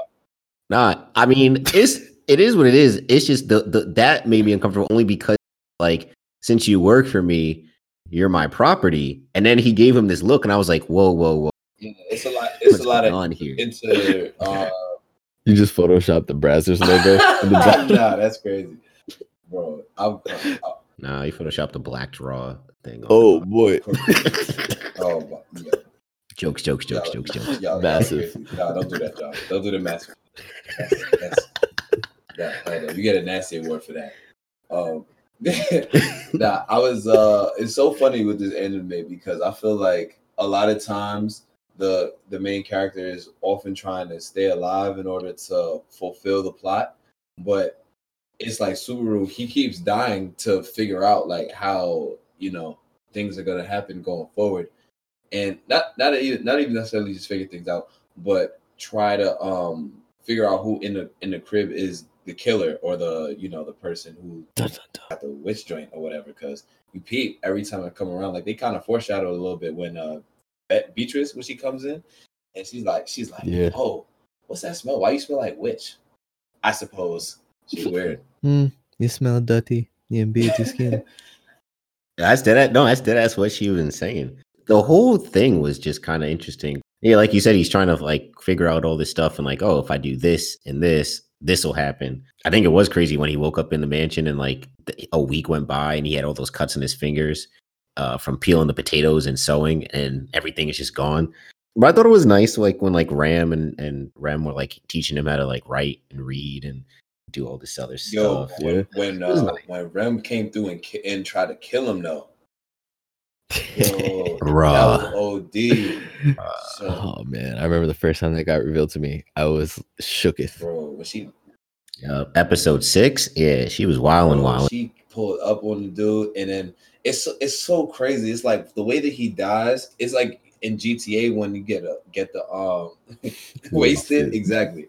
My man got his arm cut off. He got his leg cut off. Got his slit throat. Got an arm cut cut off. It, it was it was crazy. It's really be some kind of gra- kind of sort of graphic death all for him to just wake up again. He wa- waking up screaming too. Yeah, no, I, I love it, man. Not to it's the goriness. Oh gosh, this guy's morbid. No, no, no. It's not the goriness. It's just the fact that, like, in animes and shows in general, the whole idea is that the main character has to survive, no matter what. There's very few animes that, like, general, like, like the main characters in general, like, die. Like, um, I feel like a lot of the ones where it happens, you know, it always takes people by surprise, and it's just like, wow, this is kind of awesome because it's, you know, you'd never expect that. You always go, no, they have to make it out somehow because they all got to be together in the end. And um, like you said, the fact that most animes people are out here just trying to live and figure things out, but with him, it, it's him learning that he could actually use it to his advantage to be like when he doesn't figure things out, but also like getting to that point and the despair he has to go through. Like, dude, the the act, the voice actors in this shit are I feel like are so good because when he sees that it's Rem, like his reaction, like the way he sounds, and it's just like the actual despair in his voice, where it's just like, yeah like why, like what? And then it, she's just like, she literally is like, yo, like you stink. So I'm fuck this whole relationship we built. Yeah. Yeah, it was that was that was that was what was really shocking. They literally went out together, like to the village and things like that. And he's like, you see a little bit of her personality starting to come out. Mhm, Uh, and then even Emilia jokes that he was like on a date with her. mhm. But yeah, and then for her to be the killer at the end was wild, Oh, I love it. absolutely wild. And then you go to episode seven. Then they're like, oh, he's part of the witch cult. Like she thinks he's part of the witch cult, and it's Mhm. like, whoa, whoa, whoa, where is this witch coming from? Slowly roll that. Yup. It's pretty dope. Like it, you get so many different distorted versions of what reality becomes every time he dies. It's, Yeah. it's, it's weird because I'm thinking of every anime that I watch. Like every, kind of like what John said. Everybody is always trying to. It, everybody constantly trying to stay alive. And he's like, nope, I'm gonna just die and redo it. like it's crazy. imagine if Yeah. imagine if it was that easy. It's literally like it's literally like a video game. Is you just playing out all the all Yeah. these different scenarios, but it's it, it's it's dope. Suru, he's kind of I don't know. Right now, he's kind of a weakling, but I think maybe that'll change after a while. I guess we'll really see what happens as as the, se- the series progresses. Mhm. Yeah, I mean, it's you know what I, I found interesting though. I think Beatrice is the only one that kind of. kn- All right, so you notice how in one of the times he wakes up in the mansion, Beatrice like infer, yeah, remembers him was like, oh yeah, you were here the other day. Where everybody else is acting like they just met him for like the first time, uh, like Rem and at Ram. acting. Well, not acting, but like Yeah. they, they literally just met him for like the Mm. first time. Uh, But Beatrice was like, "Oh yeah, you were here the other day." Uh, but. I feel like they didn't really dive. Like I feel like they had a chance to like be like for Subaru to be like, "Yo, how do you remember this?" and nobody else. Like Yeah. everybody else thinks this is my first day here, uh, but you did all this and you even played a trick on me. I thought they could have dove into that a little bit more, but I mean, other than that, it was still pretty cool. I, I liked how they he kind of forms an, an alliance, a bond with Beatrice, even if it is just a contract. Uh, that was pretty cool. You do see a little bit of Beatrice's uh, personality come out a little bit too. especially when she's a puck. I think she's a really interesting character because of that. Because there's a lot that you don't know about her. Um, you just know that she's not human. She's contracted to protect that library, and it's like you got to think the the extent of his powers are so unknown. Where it's like if Roswaal's the the like highest level magic user in the kingdom, and Beatrice is like, yeah, I can hang, I can protect you from him. It's insane to think about that, and I, I feel like it just to me the the thing I'm getting is that like her library is separate from space and time. But Yeah, I agree. It's just that the idea, like you would think that he'll pick up on that and try and ask more questions. But as we know, Subaru is not the brightest, and he still kind of thinks Oh, it's yeah, a game. He's like he Yeah. yeah. he's just like whatever. I'm just gonna die. He just he jumped off the cliff and he's like whatever whatever happens happens. He's like I. it, it's it's weird though. Like I just don't. It it's like the plot. It's like how much longer is it gonna go in the circles before it like continues? And it's just like, damn, like how do I know when it's when it's gonna restart again? Like when's like what's gonna be the next checkpoint? You know? Yeah, no, I, I agree. And it's like, the, when does he find the checkpoints? Yeah, You know that's I what I'm saying. That what- what exactly. That's what that's what I want to know. Is like when is he gonna be aware of? Oh, like all right, this is a checkpoint. Like all right, going from here on out. Like if I die, I come back to this point, not that point. Yeah, But I think that's what adds the mystery to the show. But I think it was uh how crazy was it when he went I keep dying. Like for real, for real. Uh I, I be dying all the time. And then when he tried to tell her that like weird spirit thing, like reached in and grabbed his heart. Yeah, I don't think he. I, yo, No. bro, I don't think he can tell anybody. I think that like just Yeah. even when like he went into the room when uh Rem died, he was he was he wanted to say something so bad, but he couldn't like bring himself to say anything. I think that's like that spirit thing, kind of like messing with him. Yeah, it's it won't. It, it's just like it's like it won't let him. Like that's Oh. crazy. Like to literally see a spirit go into your body while you're looking at it and be like, nah, you ain't gonna do this, That it. Playboy. And then imagine the struggle of having of knowing that you're going through that alone. Yeah. So it's like that emotional aspect where it's like, yo, like this is probably the hardest thing anyone can experience, and I have to go through this alone. Yep. Can't even explain the situation. I can't explain that I've met you five times already. I can't explain that you kill me. It's it's wild. And um, isn't it isn't it crazy when it's like when he tries to bypass it later? I think um in episode seven, like he tries to be like, all right, I'm just gonna not do this whole thing, and they go, um, stay away, and then Rem dies anyway. Yeah. Yep. Yeah, he literally stayed in the in the library and like saying with the space time continuum, he literally was like, "Oh dang, it's third like it's the fourth day already." That it was mad quick. And then they tried to accuse him, and Beatrice was like, "Nah, he was with me in the library the whole time, so he couldn't I done feel anything." like his whole the way that this is gonna go with him is it's a damned if he does, damned if he don't don't kind of thing. You know, he makes friends with Rem, Rem tries to kill him. He stays away from Rem and everybody else, Rem dies. It's like he can't he has to find, you know, the right the right solution to everything. But the um the what's what's the, what's the name of the one dude, the Oro- Orochimaru looking dude? Oh, Yeah, Oswald. he's a little sus to me. Like he's not in that way, but he's a little bit like you know, I, I don't know. He's massively Yeah, sus. Yeah. like like, No, like, but like you're trying to think like, well, like what's his exactly. deal, That's right? kind of where, where I'm going. Where I'm going with like he's very Yeah. Why is he backing Emilia? Like a lot yeah. of questions. It's it's interesting. I'm I'm excited to see like when the other dude comes comes back into play. The um from a couple from a couple episodes ago. Like this is before like this. Oh, yeah, Reinhard? Reinhard, the knight dude. I, I I'm very Word, Mm. where's he Yeah, been I mean, at? whoa, he, we we've only gone four days like past past that day, so we ain't gonna see Reinhard for a little bit for what it feel like. And, and you haven't left the mansion. Yeah, yet, right. so- and every time he leaves the mansion, he either jump off a cliff or he get his leg cut off. So he's like he he's trying. Subaru's trying to get his life together right now. or he wakes Yeah, up dead. Exactly right. The only person who can actually wake up dead.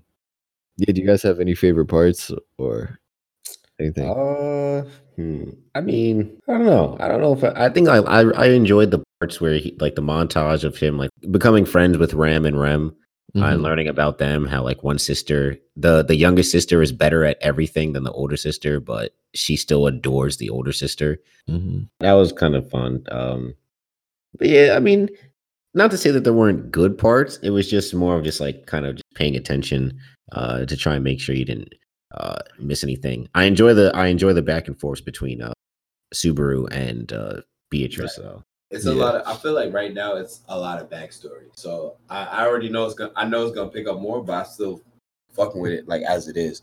But mm-hmm. my my favorite part would probably be when Subaru was telling the story about the, the blue ogre and the red ogre, and I'm Yeah. thinking that that's that somehow is gonna tie into something. I feel like I, I pay attention to these little things, so I feel like it's foreshadowing. There'd be the littlest things that foreshadow things when it come to anime. So I feel like that whole interaction with uh Rem or Ren. I'm sorry, I always get the two confused. They, they their names are too similar. Ram is red. Ram is Okay, blue. so it was Rem that he was talking to, Mhm. telling the story about the red ogre and the blue ogre. I, I felt like that was a very, I, I feel like it will be a critical plot plot point. I didn't watch ahead this time, so I really don't know if it will, will, will be a one. Awesome. Stop Yeah, cheating. so I guess we're gonna see. Yeah, no, um, that's good. I I think uh, I did mention it before, and uh, I, first I do want to touch on, on what you guys are saying because I think that uh, there is a lot of background, and also like how you're saying, like the montage of him building those relationships. Good shows always build those relationships, especially when it comes to like when there's loss involved, and that's why um we were talking about Game of Thrones before. That's why when people die Game of Thrones, like literally before I started watching Game of Thrones, my friends were like, just know whoever you love is gonna die just whatever relationship you build with the character is going to die. That's what makes deaths painful in shows like that. And that's also why I feel like and main characters in a lot of shows never do die. Yeah, like the fact that they're building it up and then when you see instead of them dying, it's him being killed by them, it's just insane. But um yeah, so I think my favorite part is uh towards the end of episode 6 when he sees that it's Rem and it's just like like I thought we had something, like I thought we built this relationship, but yet here you are um, just the the betrayal he felt, the despair and everything. I think that was just super fire. That was definitely my favorite part. Um, how do you guys think? Uh, I don't want to do in the next section, but how do you guys think the next episode's gonna go? Oh man, I mean, I honestly I don't even know at this point. I mean, like because it end episode seven ends with him literally just jumping off the uh the cliff. Yep. I, I don't. Any theories? He's gonna wake up. I bet he wakes up in the same spot. Actually, no, he's gonna wake up in a different. He's gonna wake up in a different spot, still in the mansion, but like I don't know, something else is gonna be different about it. Okay. I don't know. Uh, it, it's it, it's tough to tell the direction that the show is gonna go, but I feel like somebody's gonna get exposed for doing something like now. He he's gonna realize that he can't just be hidden the entire time, and um he's gonna have to figure out like what's what's actually going on. I feel like the Roswaal dude is gonna play play a role in what's what's gonna happen next, and yeah, I feel like his character development is gonna grow a little bit more because I feel like out of Rem Rand, Beatrice, and Emilia, Emilia, no, like his his character in the mansion at least has been developed the least. I feel like I know more about Puck mm-hmm. than I know about Roswaal. so I think that's probably gonna get a little bit more developed in the next episode. But I guess we'll see those submission theories. I mean, I know what happened, so I'm obviously not gonna take part in that. But uh, yeah, it's it is dope. The idea of like just uh, the air of mystery they have around Roswaal is so good. Um, he's not as creepy as Hisoka from my people who have watched Hunter x Hunter, because Hisoka likes yeah. small children. But um, he he definitely gets that Orochimaru vibes. I think it's done a really good job. And yeah, absolutely. The way this episode ends, and then if you, especially if you're watching it for the first time and you really don't know what's happening next, I don't blame you. And I feel like that's been like I, I, I keep reiterating it. That's one of the reasons why the show is so good. You, you honestly have no clue what's gonna happen. I like the unpredictability of the show, though. I will say that. Oh, of course. Yeah. I'm glad you guys have been enjoying it. Heads up, next week we're going to be doing episodes 8 through 11. So you're going to watch episode 11. Stop after that. That will be the next chunk we got to do for the next episode. Hope you guys have been enjoying it. Um, I love hearing the reactions. Like whenever I tell people, I'm literally like, like just like Ryan Arnold told me, let me know as you go through episode episode because I like to see the journey that you're experiencing as well to see like how it relates to how I am, at least everyone else is because um, it's just the, the show is just crazy. It's so good. I'm glad you guys have been enjoying it. I love that you guys are literally like, I don't know what to think. I don't know how to feel. All I could do is predict, and either I'm right or either I'm wrong. All I know is that I don't know what's gonna happen. Next. Facts. Yeah. Oh boy. I will say though, I, I admire Subaru's uh, persistence. He's he's gonna get Emilia. I, I feels that maybe in like episode that, something, but exactly. but at least you know it's coming. it's gonna happen one way or another. To stay in the friend Subaru. Hey man, everybody got to play their role at some point, right? Next man up. um. Yeah. No. He's, he's definitely persistent. All right. Think. Uh. Think. Think it's time to wrap it up, guys. Excited for anime book club this week. This week, just keep on the lookout. Uh, you know, we got more Mets, Yankees coming next week. As always, NFL preseason as we get closer to the NFL exciting. And uh, yeah, that's basically all I got. Oh, that's right. Um, you just reminded me, guys. Uh, as starting this episode, you're going to see, um, we are not going to be on SoundCloud anymore. We're going to be moving over to a new platform. Um, it's going to be Podbean. That's this is going to be on going forward, and also through there, we're going to be able to get it on all the other platforms that we can as well. So um, look out for that if you were on the SoundCloud, appreciate it. But we are shifting over, so if you want to keep up track, we're gonna try and have it on all the big um, podcast platforms. You know, your Apple Music, your Apple Pods, whatever, Google, Spotify, all that good stuff. So um, just keep checking up. It's gonna be moving forward through that. Yeah, you know. But yeah, we're wrapping up. You know, remember, kids, wash your legs, tip your bartenders, and always finish in Definitely transition. tip your bartenders. Oh God, JT, I'm happy, so happy you said that. Bro. All Make right. sure, you, make sure you finish those layups, kids, because you know, yeah. Yeah, this has been episode three of the Saratobi Sports Pod. It's been a pleasure. Feels good to be back. This is John. Catch me at J- on Moo the number two. Um, I think there's an underscore in between. I think so too. yeah, Mm. pretty sure on Instagram. Um, at Narwhal on Twitter. Follow the Saratobi Sports everywhere. Um, yeah, love y'all. Ah, ah, ah, you already know the vibes. J underscore Thomas. That's the Twitter. Follow it. I'm funny sometimes. Uh, I be retweeting some some some dope memes. Uh, don't worry about the Instagram. Oh, y'all can just follow me at Saratobi Sports. That's it. Signing off. Y'all be easy.